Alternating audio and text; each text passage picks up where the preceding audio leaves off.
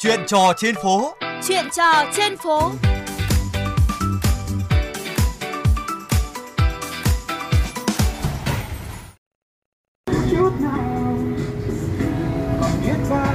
Các bạn thân mến, hiện tôi đang có mặt tại ngã tư Bạch Mai, Thanh Nhàn, Lê Thanh Nghị.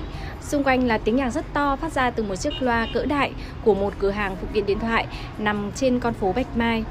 Cùng với đó là tiếng còi xe, tiếng động cơ từ hàng dài các phương tiện xe máy và ô tô lưu thông qua ngã tư này khiến cho khu vực à, nơi đây à, vô cùng ồn ào. Và ngay sau đây thì tôi sẽ có cuộc trò chuyện với chị Kim Anh hiện đang bán vé số trên vỉa hè sát với cửa hàng phụ kiện điện thoại tại ngã tư Lê Thanh Nghị Bạch Mai. Chị làm việc ở đây thì được lâu chưa ạ? À, lâu rồi về nhà chị là ở khu này ừ. Thế em nghe ở đây thì cái tiếng âm thanh nó rất là to. Vậy cái tình trạng này có thường xuyên diễn ra không ạ? ngày nào cũng thế. Ngày nào cũng mở thế. Như này suốt thôi. Lúc nào cũng bật thế này này.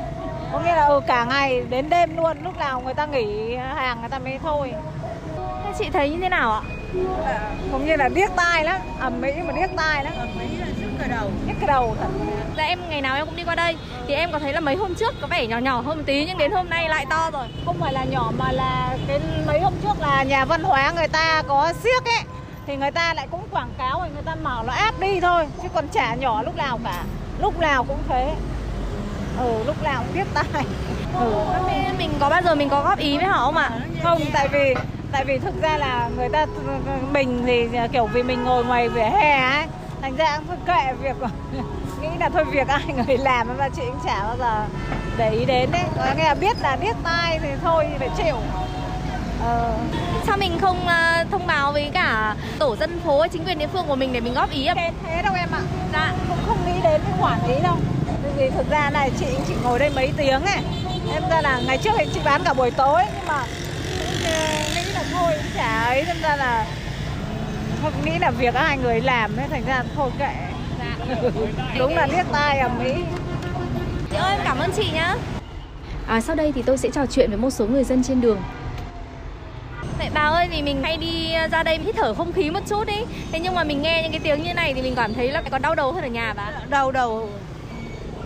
Ra đây ngồi lâu đau đầu nó phải đi về.